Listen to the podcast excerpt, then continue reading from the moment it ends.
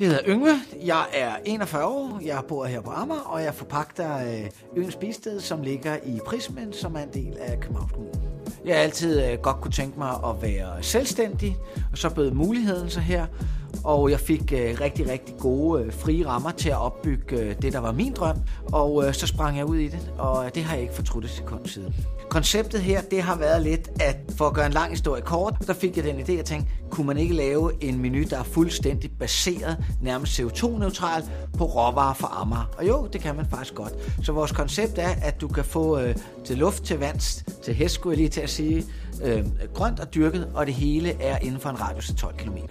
Jeg synes, det er mega fedt at være i et kulturhus. Vi laver en masse kultur sammen. Lige nu kører vi øh, byvandringer, hvor vi har true crime byvandringer. Vi har byvandringer med øh, urtesamling. Vi har byvandringer med øh, fang din egen fisk. Og det er jeg totalt vild med. Det understøtter bare min restaurant. Københavns Kommune stiller altså vanvittigt gode faciliteter inden for gastronomi. Man skal som regel ikke bygge en hel masse. Øh, køkkenerne er klar, så det er bare stikket ind, så kører vi. Og det vil være, at man vil lave øh, den bedste kaffebar, eller man vil servere øh, otte retter mad og fem slags gruppefarmer og strand, som jeg brænder for. Eller man gerne vil, øh, vil lave den helt perfekte dagens ret. Så øh, Københavns Kommune er god til iværksætteri.